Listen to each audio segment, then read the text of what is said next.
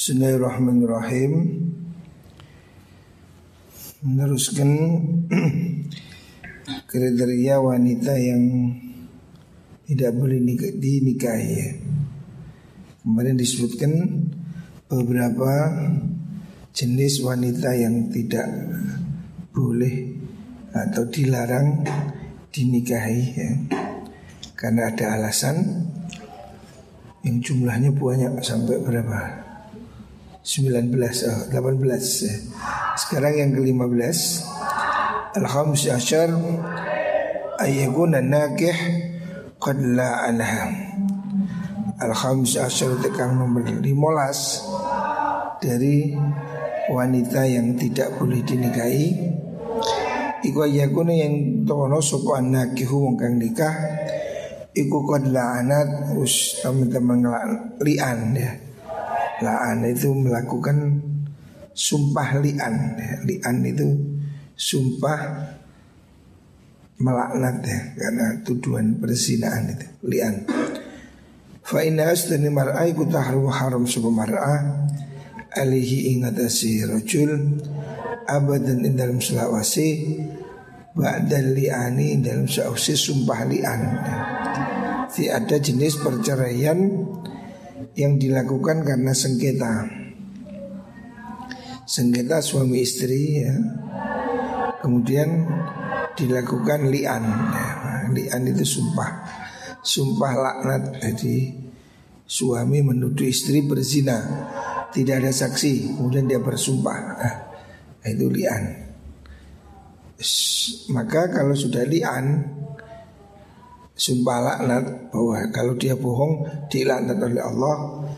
Kalau sudah terjadi li'an maka tidak bisa dikumpulkan lagi ya. Haram selama-lamanya. As-sadisa asyara utekang nomor enam belas dari ilat atau alasan tidak dapat dinikah. Antakuna yang ono sapa mar'a iku mahramatan iku muhrimatan watun kang ihram. Wanita sedang berikhram bihajin kan haji o umrah dan umrah. Aku kan tahu nasab azwaju bujulanang kadalika iku kaya mengkuno ikhram. Jadi pasangan suami istri calon pengantin tidak boleh dalam kondisi ikhram. Karena saat ikhram tidak boleh melakukan akad nikah. Aku kan tahu azwaju kadalik. Fala yang akidun nikah illa ba'da tamam bitahallul. Pernikahan tidak sah bagi orang yang sedang ikhram sampai selesai tahallul. As-sabi asyar. Sekarang yang nomor tujuh belas. Antakuna yantono sopo mar'ah iku sayyiban rondo. Wanitanya ini se- seorang janda shoghiratan kang cili. Janda masih kecil di bawah umur. Falayasuhu mukarasah opo nikahuha nikah ing sayyib niku illa ba'dal bulughi angin ing dalam sausi balik ya. Wanita yang sudah janda ini kan dinikahkan harus pakai izin. Nah, sementara kalau dia masih saghirah di bawah umur itu perlu izin sampai dia sudah balik. Athamina asar dekang kaping dua belas iku antakuna yang ana sapa mar'a iku yatimatan wadon yatim. Falayasihu mukarasa apa nikahu nikahi yatima illa ba'dal bulughi angin sausi balik. Wanita gadis yang yatim ini juga nikahnya menunggu baligh ya. Menurut Imam Ghazali ya. Itu tadi kriteria dari delapan belas macam jenis ya perempuan yang tidak boleh dinikah. Yang terakhir asas atas si asyar yang ke sembilan belas. Oh, ada, ada sembilan belas wanita yang tidak boleh dinikahi. Yang ke sembilan belas antakuna min azwaji Rasulullah sallallahu alaihi wasallam. Wanita tidak boleh dinikah kalau dia mantan istrinya Kanjeng Nabi di zaman dahulu ya. Miman tufi anha, miman nyata sanging wong tufi kang den sedaaken anha tinggal sanging zaujah au dakhul atau dukhul jima apa kumpul sapa Nabi pihak lan mengkono mar'ah. Fa innahunna sudene mengkono-mengkono azwaju Rasulillah iku ummahatul mukminin, pira-pira ibu e wong mukmin. Wa dzalika ta mungkunu azwajun nabi iku la yujadu ora den temu fi zamanina ing dalam zaman kita. Zaman Imam Ghazali sudah tidak ada, apalagi saat ini. Fa hadhi taikira mungkunu tasi asyar iya yuhadi ikwal mawani u pira-pira perkara kang nikah al muharramatu kang den haramaken. Jadi ada sembilan belas ya, wanita yang tidak boleh dinikahi. Ini menyangkut ada apa alasan tadi itu. Yang terakhir istri Nabi tidak boleh dinikahi ya. Pada zaman itu ya tidak boleh. Nah sekarang amal khisol ana putih pira-pira pakerti beberapa sifat al mutayyibatu kang bagusaken lil aishi maring penguripan ya. Kemarin kan disebutkan wanita ini yang dinikahi ini ada dua, ada dua segi ya. Satu dari segi, segi kehalalan ya. Maka wanita itu harus ada sembilan belas syarat tadi. Yang kedua wanita dari segi ideal ya. Wanita yang paling bagus untuk dinikahi supaya kehidupan orang itu bahagia. Nah, sekarang disebutkan yang ini, yang kedua ini.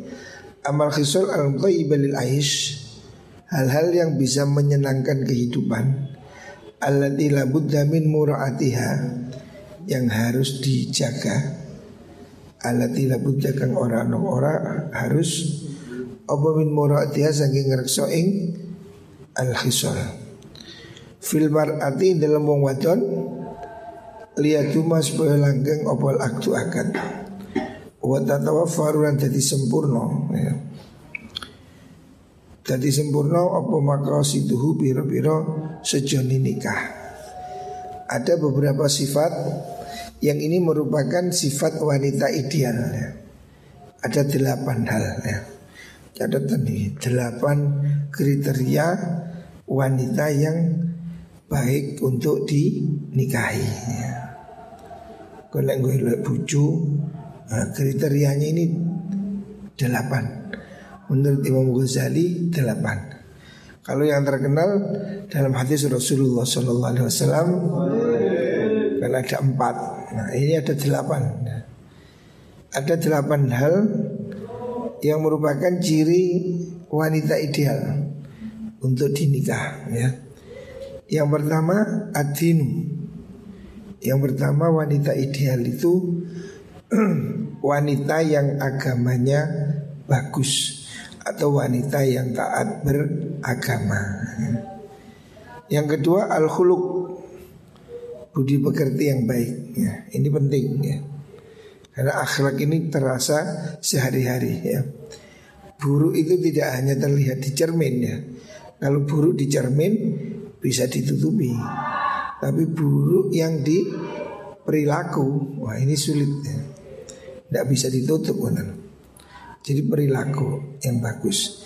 Yang ketiga al-hasan, kecantikan. Yo kecantikan yo penting lah. Bojo ayu yo nyenengno. Nah. Tapi ya cantik ini relatif ya. Kalau jelek absolut. Kabeh wong elek kabeh. Cantik ya menurut siapa nah, gitu. Yang keempat wahifatul mahri, entengi mahar ya. Ini juga penting ya, wanita supaya apa? Jangan mahal-mahal maharnya. Karena kalau maharnya mahal ini bisa menguras kantong. Selanjutnya wal wilada. Yang kelima itu kriteria wanita ideal untuk dinikah itu manaan. Nah, Manaan artinya tidak mandul ya. Bukan wanita mandul. Dia itu banyak anak. Lo kok tahu? Dilihat dari keturunannya ya, keluarganya, bapak apa ibunya, bibinya ya. Wanita yang keturunannya banyak nah, itu bagus ya, sing manaan. Sing diwasno meteng. Maksudnya menarik sekali ya. Sing gampang punya anak ya. Yang keenam al-bikaroh, perawan. Perawan itu penting ya. Perawan ini kalau untuk nikah pertama kali oleh iso boleh semperawan ya. Karena gadis ini punya keistimewaan sendiri. Orsinil, sing asli tapi sing perawan ting ting, orsinil. Yang ketujuh an-nasab, ini juga faktor ideal. Wanita yang keturunannya keturunannya orang-orang baik-baik, orang mulia. Asaminah yang kedelapan itu Allah takuna korobatan koribah. Hendaknya wanita itu bukan kerabat dekat. Kerabat dekat ini koyok misanan gitu. Itu tidak bagus. Menikah dengan wanita yang masih kerabat dekat itu tidak bagus. Karena apa? Itu bisa menimbulkan penyakit ya, karena darahnya terlalu dekat ya. Biasanya orang ini kalau menikah terlalu dekat seperti misanan itu sakit-sakitan atau bungkering, kuru, gak bisa lemu, nah, apa penyerapan gizi buruk, nah, stunting apa itu. Ya pokoknya itu tidak normal ya. Makanya yang lebih bagus istri itu yang kedelapan jangan kerabat yang dekat. Catatan ini bulu ini. Alula antakuna solihah. Sekarang diurut yang pertama antakuna yantono sumar'ai usolihah. Yang dimaksud solihah adalah zatu dinin. Tegese wong wadon kang duweni agama. Maksudnya mempunyai agama itu perempuan yang taat beragama, bukan sekedar ber-K T P, tapi berperilaku taat beragama. Fahadau taikiladin wa yuhadai wal aslu pokok. Ini yang pokok ya. Kalau cari istri yang paling pokok ya, carilah istri yang taat beragama. Coro saiki yo pondokan. Nah, golek bojo sing pondokan, ojo sing embongan. Oh, embongan bahaya ya. Karena embongan di perapatan-perapatan itu ah mustakmal. Wabihi yang kalian mengkono niku al asal yang bagi saya ucap opal ya apa yaqa yang tau tumebo opal tumibo opal iktinau merhatiakan ya. Ini yang harus kamu perhatikan ya. Kalau kamu cari istri nomor satu, lihat ya, apakah dia rajin beribadah, apakah dia ngerti agama Islam. Fa'inna sudani mar'ah iku ingkanat lamun ono suma mar'ah iku dha'ifatan dha'ifatan dini kang apes agamane. Kalau wanita itu agamanya rendah ya, lemah, maka dia fa'ingkana dha'ifatan ya. Kalau fisianati nafsiha ing dalam ngurekso awak dhewe ni mar'ah wa farjihalan farjine mar'ah. Kalau wanita ini tidak taat beragama, geleman ya. Geleman apa? Tidak bisa jaga diri, dijawil wong mesam-mesem, dijalungo wong geleman. Nah, kalau begini bahaya deh. Azrat ya, kalau kalau istrimu itu cantik tapi apa tidak bisa menjaga diri ya. Azrat mongko apa mirangaken, maksudnya mempermalukan. Bisa ujian kalian bojone mar'ah. Ya kan memalukan deh. Kalau kamu punya istri terus istrimu itu naudzubillah ngondol ke embong-embong terus digoncengi wong kan. Taruh di mana harga diri suaminya. Wasawadat lan ngirengaken mencoreng wajah ing wajah zaud bainan nasi dalam antarane menungso. Kalau orang punya istri yang tidak taat beragama ya, apalagi kalau dia itu jenis seperti pelacur ya, naudzubillah, pasti ini sangat jelek ya. Citranya di mata masyarakat itu jelek sekali. Bojone anu iku lho, anu gaene anu, nah, jadi gosip ya. Maka ini penting sekali orang cari istri itu harus bisa jaga diri. Lah yang bisa itu adalah orang yang punya agama ya. Sebab kalau istri tidak taat beragama, apalagi tidak taat, tidak takut ya menjaga dirinya, maka ini akan mencoreng kehormatan suami. Watasyawasaran dari budak, maksudnya reget apa, menjadi uh, apa namanya ya, kacau bil ghirati kelawan cemburu apa qalbuhu atini zaud. Kalau orang punya istri enggak bisa jaga diri di rumah, maka suami pasti penuh cemburu ya. Ini menimbulkan cekcok dan uh, perang.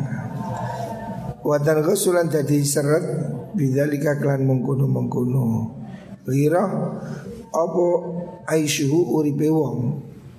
Orang kalau sudah hidupnya dibakar cemburu ya, saling tidak percaya, maka rumah tangganya tidak bisa tenang.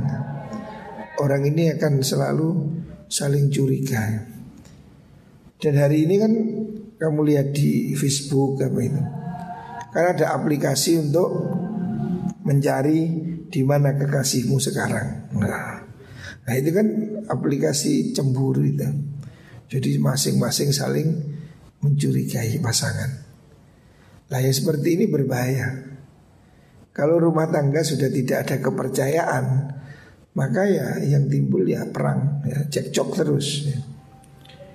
Fa insalaka lamun nglakoni sapa wong, maksudnya kalau suaminya mengambil jalan sabil rahimiyati ing dalan napa niku jenenge emosi, himyah niku apa niku panas. Artinya kalau dia itu mengambil jalan keras ya, wal ghirati lan cemburu, lam yazal mongko ora leren-leren sapa rajul iku fi balain dal belai. Selalu hidupnya ini pasti terjadi tengkar ya. Kalau orang punya istri sementara istrinya ini tidak bisa diatur ya, sering keluyuran, sering pergi, pasti akan terjadi cekcok. Kalau suaminya keras, melarang, tukaran. Kalau suaminya curiga, tengkar lagi. Nah itu kan rumah tangga tidak sehat gitu. Wa mihnatin lan cubo, dan itu akan menyiksa ya. Wa insalaka sabila tasahul, wa insalaka lamun lumaku sapa zaud sabila tasahuli ing dalan kegampang. Sementara kalau istri seperti itu dibiarkan, dicuekin, yokana mongko ono sapa zaud iku mutahawinan wong kang kegampang bidinihi kelan agama zaud. Kalau suami membiarkan istrinya keluyuran, jalan-jalan sama laki-laki lain, terus suaminya cuek, maka berarti suami ini tidak tanggung jawab ya, sembrono dengan agama. Wa irdihi lan kewirangan atau kehormatan Saud mansub bantur ikutin bangsa akan ilaqil latil himyati maring T D E ngerekso. Berarti dia suami yang tidak entos, suami tidak tanggung jawab. Kan repot, orang punya istri, istrinya ngeluyur, dibiarkan, ini berarti suami tidak tanggung jawab.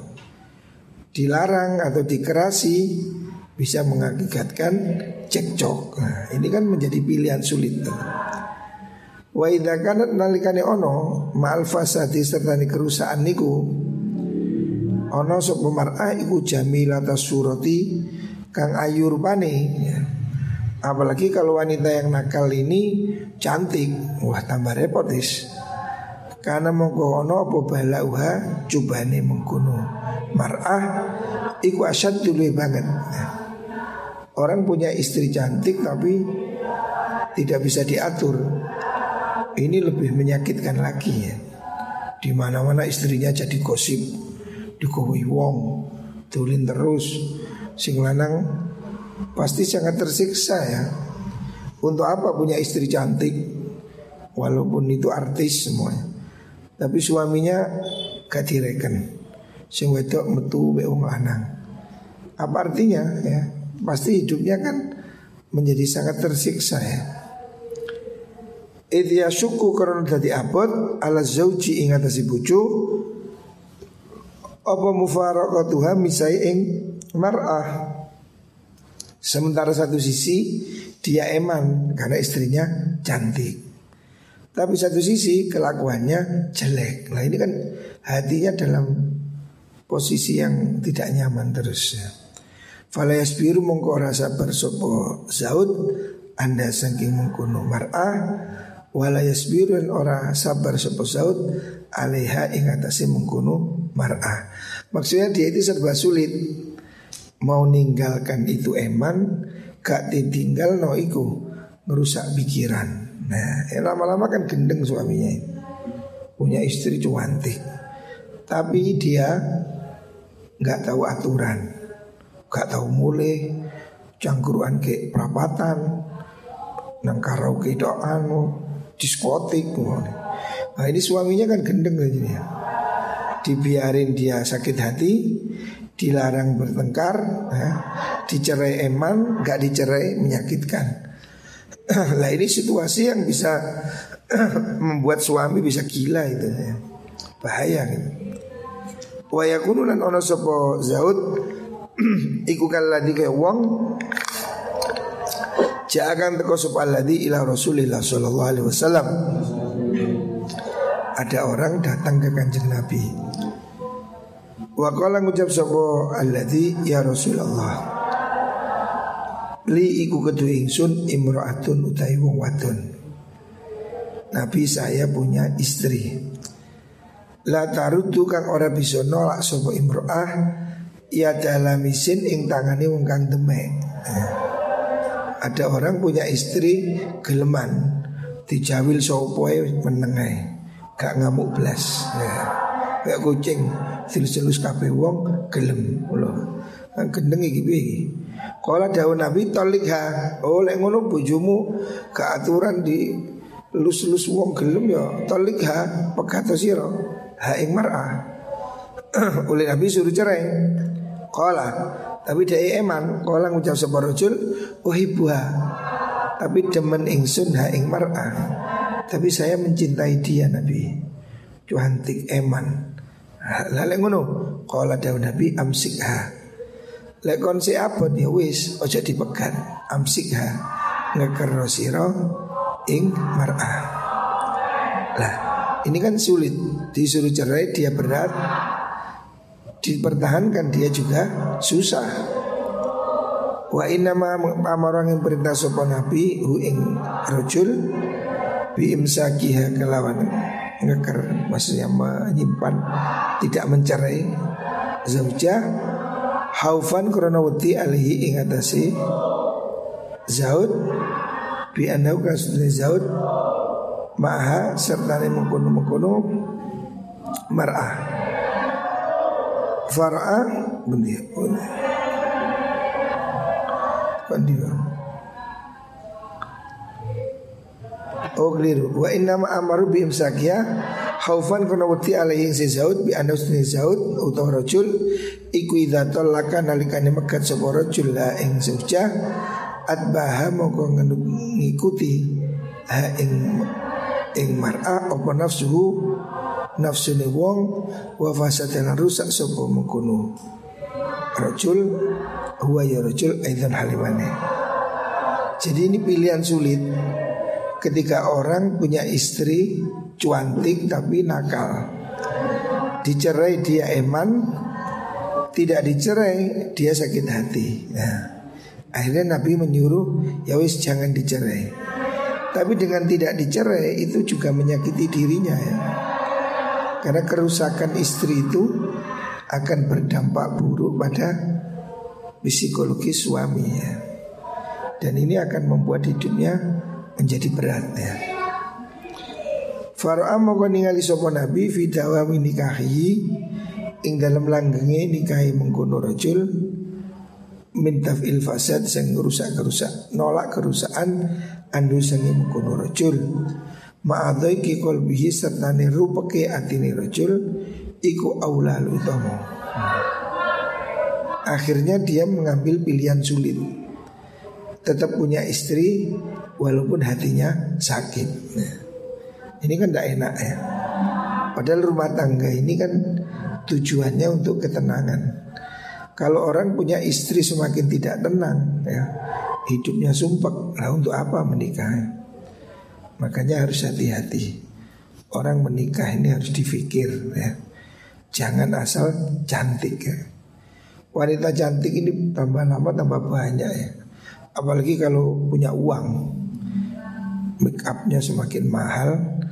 Orang jelek pun bisa dioperasi plastik menjadi cantik. Jangankan orang jelek, laki-laki aja bencong iso di iso disulap jadi cantik ya. Asal ada uang ya. Lah, cantik ini kalau tidak dibarengi dengan akhlak yang baik, ini akan menyiksa hati ya. Membuat suaminya stres ya. Karena hidupnya akan selalu dalam kerusakan. Wa ingkana lamun ono sapa mar'a iku fasita dadini wong kang rusak agamane bistih lagi mali kelawan ngentekno dunyane zaud au biwajin utuk lan dalan akhir kang liya lam yazal mongko ora leren-leren opal aisu penguripan iku musyawasan kang den putekaken ma'ahu ma'ahu sedani mengkono-mengkono ma'ahu sedani mengkono-mengkono musyawasan ma'ahu sedani mengkono-mengkono zahud nih. Kalau sekarang istri itu rusaknya dari segi boros, tukang menghabiskan uang, itu juga problem. Jadi wanita solihah itu baik dari segi menjaga diri, juga baik dari segi menjaga harta. Seandainya ada wanita itu tidak bisa hemat, tukang belonjo, tukang utang, ini juga akan membuat kehidupan menjadi susah ya. Suami nyambut gawe pas-pasan, istrinya doyan belanja, pentino ngejak lang warung, nah, ben minggu beli baju, yo bojone iso digadekno, bangkrut. Nah, ini juga nggak enak. Ya. Jadi wanita ini penting agama itu supaya apa? Satu, dia menjaga dirinya, tidak nakal. Yang kedua, menjaga harta juga penting. Ya. Nah, kalau kamu pergi terus istrimu menghabiskan uangmu, nah, kamu kan menderita ya. Fa in sakata lamun meneng sapa zaud walam yungkiran orang ingkari sapa zaud hu ing mengkono-mengkono niku wau eh napa niku wau fasadutin niku waton kang Allah ya. Karena mongko ana sapa zaud iku syarikan nyekutoni fil maksiati dalam maksiat mukhalifan tur nulayani biqaulihi maring dawi Rasulullah sallallahu alaihi wasallam biqaulihi maring dawi Allah taala rupane ku anfusakum wa ahlikum nara ku ngrekso sira kabeh anfusakum awak dhewe sira kabeh wa ahlikum lan keluarga sira kabeh naron ing neraka. Orang punya istri yang jelek agamanya ya, dalam arti tidak bisa menjaga diri atau tidak bisa ngatur uang, ini akan membuat dia hidup susah. Dan kalau dibiarkan, suami juga dosa. Karena perintah Allah ku anfusakum wa ahlikum nar. Tapi wa in angkara lamun ngingkari sapa zaud wa khosomalan lan matoni nukari sopo zaud. Ya lek terjadi gitu dan khosum mongko dadi entek opal umur-umur. Sementara kalau suami berusaha mencegah, ya yang terjadi pertengkaran. Karena wanita yang tidak beragama, tidak ngerti ilmu ya, itu sulit diatur. Tidak diatur dia jadi liar, dosa suaminya. Diatur gak gelem, tukaran terus, kekiran terus. Nah, ini kan kehidupan menjadi sia-sia ya. Orang menjadi hidupnya menjadi tidak ada artinya kalau rumah tangganya tidak tenang. Laki-laki ini kan kesibukan di luar ini kan perlu tenang. Jadi rumah ini harus jadi tempat untuk beristirahat. Laki-laki ini bekerja berperang ya di luar, dia butuh ketenangan di dalam rumah. Lah kalau yang ada di rumah istrinya itu tidak karu-karuan, maka dia akan kehilangan ketenangan sepanjang hidup. Kerjaan susah, kehidupan di luar keras, di rumah berantem, apalagi sudah akan hilang usianya sia-sia ya. Makanya banyak kasus ya, orang laki-laki cerai, minta cerai atau terjadi kegagalan rumah tangga, yaitu karena salahnya di pilihannya. Salahnya ketika dia memilih. Karena kalau masih pacaran, semua orang pasti terlihat baik ya, kalau masih pacaran. Tapi ketika menikah, nah kelihatan aslinya ya. Nah ini pilihan yang sulit. Tidak cerai dia tersiksa, bercerai dia kehilangan. Ada yang memilih cerai, ada yang milih bertahan. Yang milih cerai mungkin dia bisa cari lain. Yang bertahan ini bisa harus penuh apa penuh guncangan. Lah kehidupan seperti itu tidak menyenangkan. Makanya Rasulullah Sallallahu Alaihi Wasallam mengajarkan supaya cari istri yang salihah, istri yang baik. Baik itu agamanya baik, artinya bukan hanya pendidikannya, kelakuannya ya.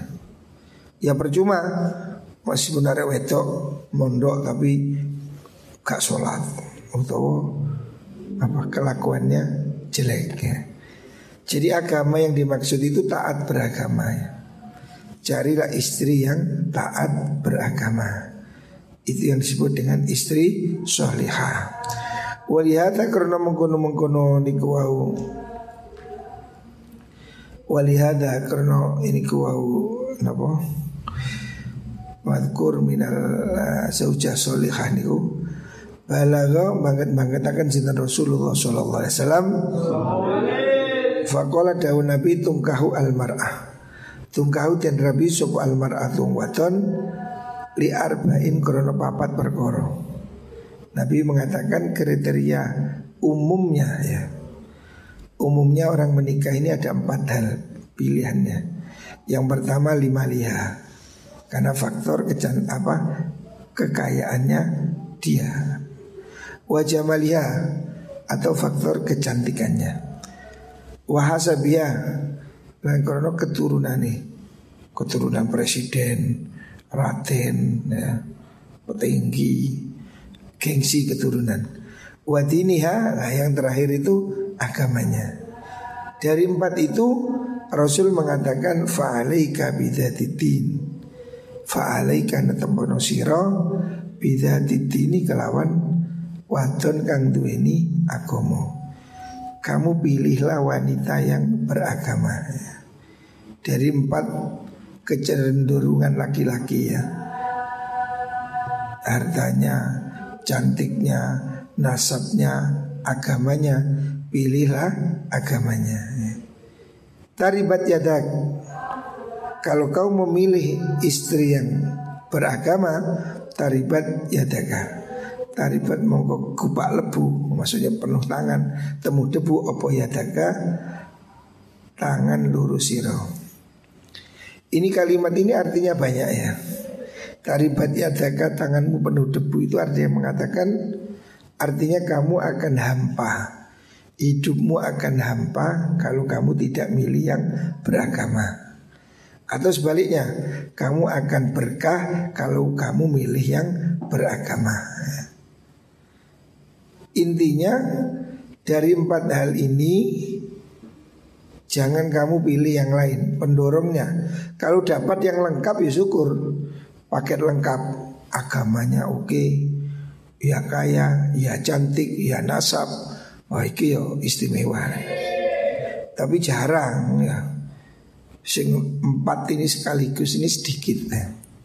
Mungkin salah siji ayu tapi gak iso ngaji, iso ngaji tapi gak ayu, nah, iso ngaji ayu tapi melarat. Nah, ya ini pasti ada plus minusnya ya. Kalau empat-empatnya ini ada, itu sempurna. Ya seandainya bisa, ya, seandainya bisa. Yang golek sing ngene iku mangret. Carilah pasangan yang lengkap. Tapi kamu ya harus tahu diri, ya. Awakmu nyebati tuku, ya. Duit-duit piro tuku apa ngono lho. Lek duitmu mek sepuluh ribu. Kon kate tuku sarung B H S, yo oleh bungkus sedok. Delok duitmu. Nah, artinya kalau kamu itu kelakuanmu yo gak api-api amat. Golek bojo sing solihah apal Quran, yo aduh. Jauh. Makanya untuk mendapatkan pasangan yang baik, kamu harus meningkatkan kualitas hidupmu ya. Kalau seandainya kamu itu baik, soleh, insya Allah dapat jodoh yang solihah ya.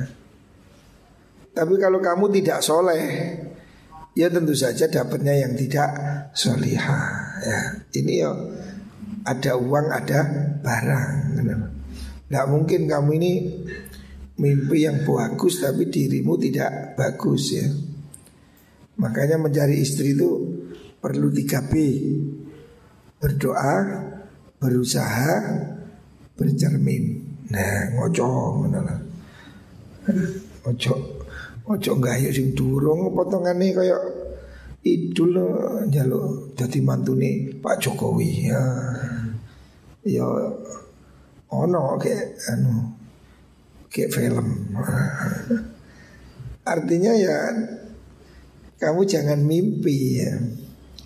Tapi kalau kamu meningkat, kualitasmu baik, kamu santri, pintar ngaji, hafal Quran, ya mungkin oleh bojo solihah, anak kiai, nah mungkin imbang. Lele awakmu gak gelem ngaji, terus nguyur tok, gak tahu jamaah, kate golek bojo anak kiai, kiai gendi, ya mungkin oleh anak hansip, mono. Opo. Ya karena kualitasmu rendah ya hasilnya rendah ya. Jadi orang soleh untuk istri yang solihah ya. Makanya kalau kamu ingin istri solihah, jadilah kamu suami yang soleh ya. Ini rumusnya ya. Muga-muga semua diberi pasangan yang solih dan solihah ya. Karena ini penting ya. Kebahagiaan hidup itu ditentukan oleh pasangan. Kalau pasanganmu itu baik, hidupmu jadi baik. Tapi kalau pasanganmu jelek, ya hidupmu akan menderita ya. Makanya kita doa Rabbana atina fid dunya hasanah. Fid dunya hasanah itu di dalamnya ada juga mar'atus solihah. Jadi termasuk minti, minta istri solihah itu ya fid dunya hasanah. Karena kebaikan hidup di dunia itu ya pasangan yang baik itu salah satunya ya. Makanya yang kecerkem dungo ya. Minta kita pada Allah, moga diberi pasangan solehin dan solihah.